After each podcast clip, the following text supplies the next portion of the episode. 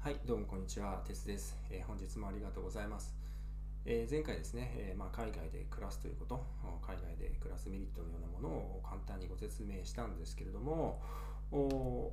その上でね、まあ、あるいはま今後のね、え会計業界を生きていく上で、というんですかね、えなぜなんで ACCA っていうのを私はね、進めたいのかというのをご説明します。そこがね、えー、わからないとわからないと思うので、ご説明しますと。で、私自身ですね、えー、まあ、イギリスに住んで約10年になるんですけれども、海外でね、働く人というのを数多く見てきました。あ私よりもね、若い人というのもいっぱい見てきました。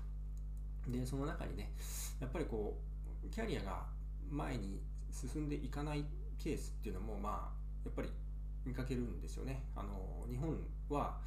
お仕事がいっぱいありますからもしね自分のキャリアが停滞したと思ったら転職をするということも、まあ、最近であればねできると思います。ですですがイギリスというのはね、えー、それとはちょっとまた違う世界であの本当にねイギリス人がバチバチで仕事をしているようなあの会社にね我々日本人が入るっていうのもやっぱり難しいしある程度の、まあ、仕事のね、え、幅っていうのは選べる幅っていうのは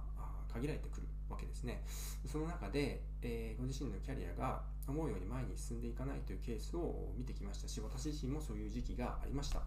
えー、で、こういう、そういう風になりますと、当然、まあ、給与もなかなか上がっていかないし、えー、こういうコロナとかですね、そういう、まあ、危機的な状況になると、勤務先が休業してしまったりとか、もう最悪の場合は、えー、なんかリストラあの目になってしまったりとかですね、えー、そういう風になる方というのも、まあ、中にはいらっしゃるわけですよね。で、私の知人では、あまあ、かつてレストランで働いていたんだけれども、まあ、オーナーとも揉めたとか、そういうことで、で結果的にその人は、うん、まあ、運よくですね、えー、会計という仕事に巡り合って、え、会計の道で、え、生きているという人もいます。え、他にもですね、日本食関係の仕事で働いて、らっしゃったんですけれども、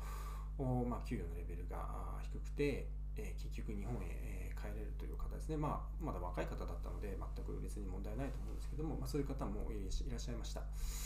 で結局、まあ、私が思うにですけれども、まあ、長くね海外に住んでそこでそれなりにキャリア的な達成感を味わいながらあ、ま、成功感を味わいながらやっていこうとすると、え、それなりにですね戦えるキャリアのようなものがないと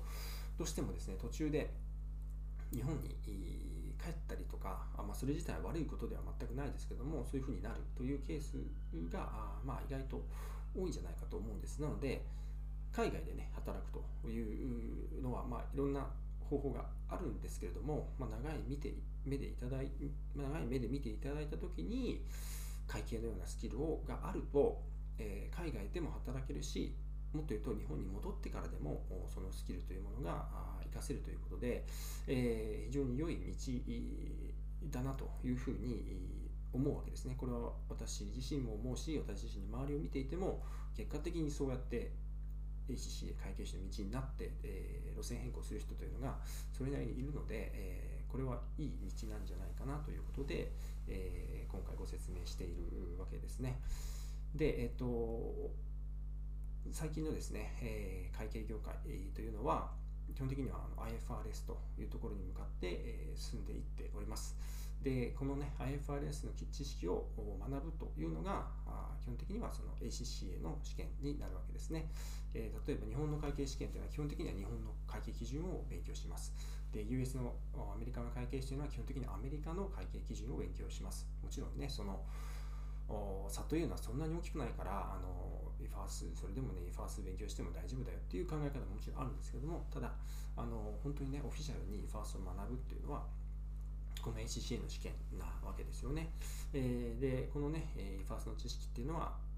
世界でも求められているし日本でも求められているわけなので、えー、勉強することで、えー、このね海外での活躍の幅も広がるけれども日本での活躍の幅っていうのも広がってくるということになりますね、えで海外でもえ、こういうファースが分かる会計が分かるっていう人材はやはり貴重な人材なので、え、能力が高ければあマネージャーになっていったりとかしてどんどんキャリアが確実に積み上がっていくということになるわけですね、え、これがですね私が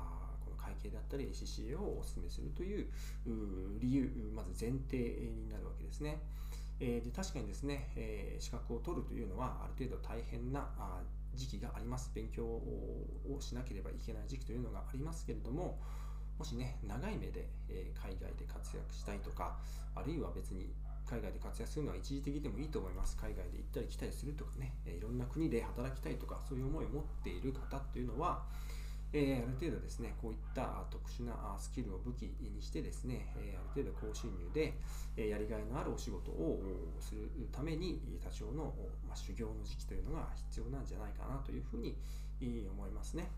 で、この会計というお仕事はね、地味な印象があるんですけれども、おまあ、最近ね、えー、最近ですと、まあ、プログラマーですとか、まあ、コピーライターですとか、こういった方がね、確かにものすごく成功されている方もいらっしゃいます。それももちろん素晴らしい道ではあるとは思うんですけども、このね、会計という仕事はですね、えー、おそらく、まあね、その多少ね、ロボットがやる部分は増えつつも、この会計という仕事がなくなるということは、会社というものがある限りはなくなりません。で経験があればあるほど